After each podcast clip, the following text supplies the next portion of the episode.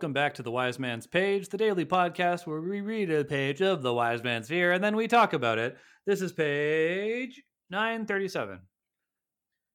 To copy it, a larger part of me was irritated to see an arrow catch so much more polished than my original. I noticed a telltale uniformity in the pieces. Someone made a set of Boldings? I asked. Basil nodded. Oh, yes, ages ago. Two sets. He smiled. I've got to say, it's clever stuff. Took me a long while to get my head around how the inertial trigger worked, but now that I've got it, he tapped his forehead. I've made two myself. Good money for the time they take, beats the hell out of deck lamps. That wrung a smile out of me. Anything is better than deck lamps, I agreed, picking it up. Is this one of yours? He shook his head. Mine sold a month back. They don't sit long. Clever of you to price it so low. I turned it over in my hands and saw a word grooved into the metal. The blocky letters went deep into the iron, so I knew they were part of the mold. They read, Bloodless. I looked up at Basil. He smiled. You took off without giving it a proper name, he said. Then Kilvin formalized the schema and added it to the records. We needed to call it something before we started to sell it. His smile faded a bit.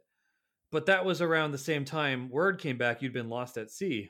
So Kilvin brought in Master Elodin to give it a proper name, I said, still turning it in my hands. Of course. Kilvin grumbled a bit, Basil said, called it dramatic nonsense, but it stuck. He shrugged and ducked down and rummaged a bit before bringing up a book. Anyway, you want your credit? He started flipping pages. You've got to have a chunk of it built up by now. A lot of folk have been making them. He found the page he wanted and ran his finger along the ledger line. There we are, sold 28 so far. Basil, I said, I really don't understand what you're talking about. Kilvin already paid me for the first one I made. Basil furrowed his brow. Your commission, he said matter of factly. Then, seeing my blank look, he continued. Every time the stock sells something, the fishery gets a 30% commission, and whoever owns the schema gets 10%. I thought stocks kept the whole 40, I said, shocked. He lifted one shoulder in a shrug. Most times it does. Stocks owns most of the old schemas. Most things have already been invented. But for something new, Manet never mentioned that, I said. Basil gave an apologetic grimace. Old Manet is a workhorse, he said politely, but he's not the most innovative fellow around. He's been here what? What? Jordana, what? The end of the page? End of the page, baby. I'm Nick. I'm Jordana. Jeremy still away. Yeah, so the implication here is that Kilvin is the one who like finishes it, right? Is the one who makes the molds and formalizes the schema. And I would trust Kilvin. So, you know, I think we we have no reason to doubt that, right? But it's not explicit, right? We're not told who actually finishes it up, just that Kilvin adds it to the records. So I'm not saying anyone messed with it. That's not my theory. I think it's equally likely that it is exactly the formula that Kvothe put out. But I do think that there's a ton of them out there. They're easy to make. They sell well, so people are making them. Like the the artificers are making them. People are buying them. So there's a proliferation of these things out there. If it becomes apparent that there is an unintended use for them, which as someone who makes things that go out in the world and get used, I can tell you, people will find unintended use cases for your things. They will break it. They will they will use it in ways you didn't expect. 100% of the time. If someone finds a use case for it that wasn't intended and is perhaps deadly or damaging, that you can't unshoot that arrow, so to speak, and no pun intended. Like these things are out in the world and they're potentially very dangerous, as Kvothe articulated when he talked about, you know, a cartwheeling kid getting caught by one. Yes, indeed. Yes, indeed. We've talked talked a few times about like siege weaponry, like artificing for weaponry. We haven't really encountered that yet, but you know, what if you use this to make a gun or something? It's it's future possibilities aside, I do think that it's interesting that like two professors that Kvothe is maybe not necessarily in favor with because he's not always in favor with Elodin, but two professors that are close to Kvothe like came together to finish this thing for him or or that he made. Not really for him, but yeah, no, I, I mean, I think I see them as Kvothe's allies too, right? Yeah. So yes, and I, I see them as like honoring him by giving it that name as well, which is interesting. All this time has passed, and folks think he's dead. I guess he's already been to the Masters, so Kilvin knows knows he's alive, right? Yeah. Well, yeah, all the masters know he's he's alive again. I think everyone at this point, probably everyone in the university realizes he's alive. Yeah, seems that way. Except for maybe Ambrose and his cronies. We haven't seen Ambrose's reaction yet. Yeah, we haven't seen anything from Ambrose. But I imagine that when we do see something from Ambrose, it will be entertaining. I know we've read this book before, and I should probably like know what Ambrose thinks slash does, but I, I don't remember. So I'm flipping forward to see. Uh, I don't know if we do. Let's keep an eye out, but you know, it also doesn't matter, right? We don't particularly need to see Ambrose's reaction. Mhm. Yeah, I don't know. We'll see. We'll see. It looks like Kvothe what? on page 958. Uh, Kvothe fucks with him apparently unbidden. I'm I'm just flipping through the pages. So, person to cast the next stone is Kvothe, by the way. A shocker. Yeah, I know. Big shocker. What do you make of this whole thing? Like, surprise, there's a bunch of money that you didn't know about. It makes sense with the story because normally we would look at this and be like, "Oh yes, okay, so Kvothe's gonna be okay for money, like yes, relief kind of thing." But we've already received that relief because we know that the mayor has paid for his tuition. Exactly. So uh, now I guess the idea is that his money troubles are set forever. He's not just like doing it based on a scam. He has a legitimate and apparently like now endless source of income in the commission from his invention. You know, so even if he does if his scam gets discovered, he can still like he's still in the books as the inventor of this schema and therefore is entitled to 10% of every sale, which is pretty good. We talked about how Yeah, that's some nice royalties. Exactly, it's nice royalties. Like, and and also the the people who build the things get sixty percent of them, right? Sixty percent goes to the artificer, forty goes to the to the fishery itself, and then a quarter of that goes to the inventor. You know, to put a Marxist lens on it, which you know I want to do, they own the means of their production. They're getting paid directly for for what they're making here. In in the real world, you know, they the workers are paid like a fraction fractions of percentage points of the value of the work they do whereas here they're paid a majority of it which is uh, pretty cool Indeed. yeah listeners if you have a job ask yourself how valuable is the work you do what is the value you create to your employer it is by definition a lot more than what they pay you otherwise they wouldn't pay you Be making money. that's right. You're making you are making money by very virtue of doing that work. So the value of what you do is orders of magnitude more than what you're paid for. Ah, you know, capitalism. yeah, that's right.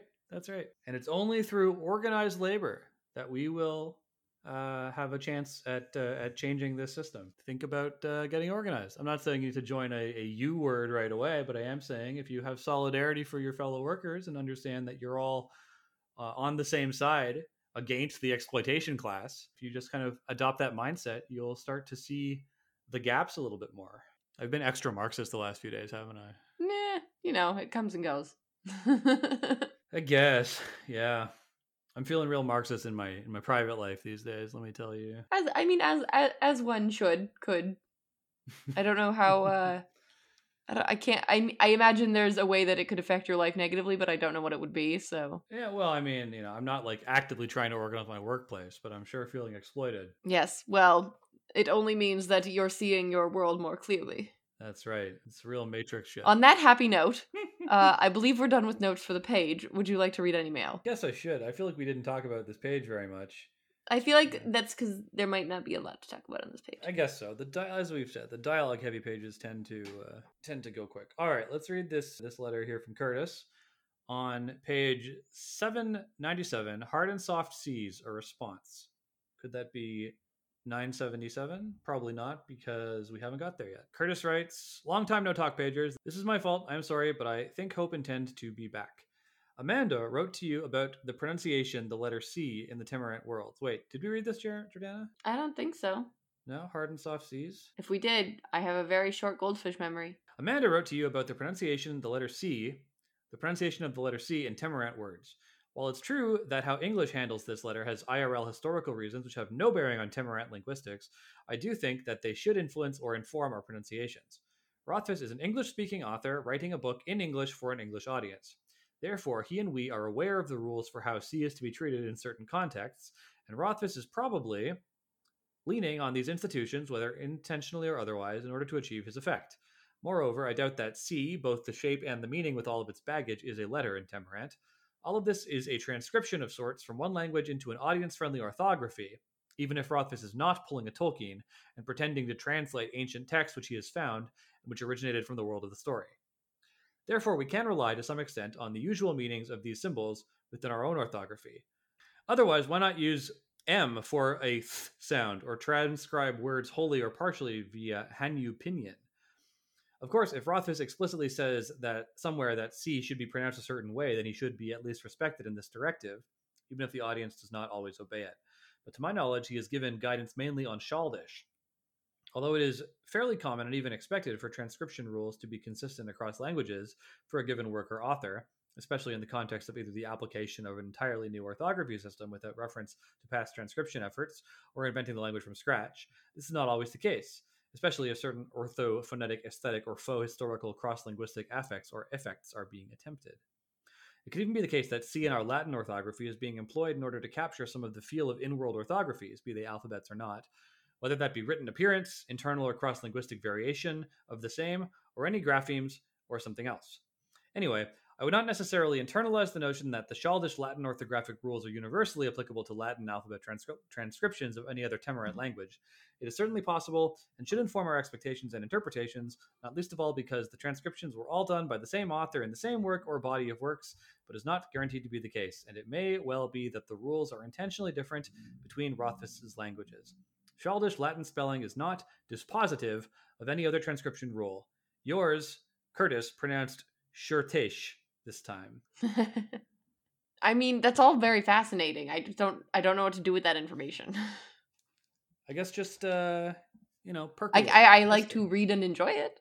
I just I don't know what to say. Yeah, I always find this stuff interesting. yeah, Curtis is very thorough, which is nice, but it also means that I have very little to say about it other than yes. Well, listeners, we shall stroke our chins and nod thoughtfully and say yes when you write to us next time, which you can do by writing us at pageofthewind at. You can also join the discussion on the Discord, which uh, should be in the link uh, in the show notes now. If you want to join the Discord and you haven't yet, uh, it's it's popping, it's going off. yeah, and say the Discord is is so popping that I can't keep up with it at this point. I like check it and I'm like, oh my god, things happened. I can't. I don't know. It's it's not a novel. You don't have to like catch up to it. You just you know you just join the chat. but what about the the Discord FOMO? Well, then you just gotta you just gotta mow, I guess. You gotta put aside the foe and just enjoy the mow. All right. All right, And uh, you can participate further by visiting patreon.com slash page of the wind and uh, pledging as little as a dollar a month to help support the show. We are supported entirely by listener donations. And uh, if you do support the show, you can get such wonderful extras as an extra episode every month, stuff Jordana makes, and uh, stuff that someone else makes with Jordana's stuff on it that you can put on your body or shower curtain. I keep forgetting about those. Listeners, don't let Jordana forget about the shower curtains. Order a shower curtain. Clad your bod in a shower curtain. And hang a t shirt like a cape on the rack above like your bathtub. That's right. And uh, you can listen to more of us tomorrow on another page. Uh, The wind. wind.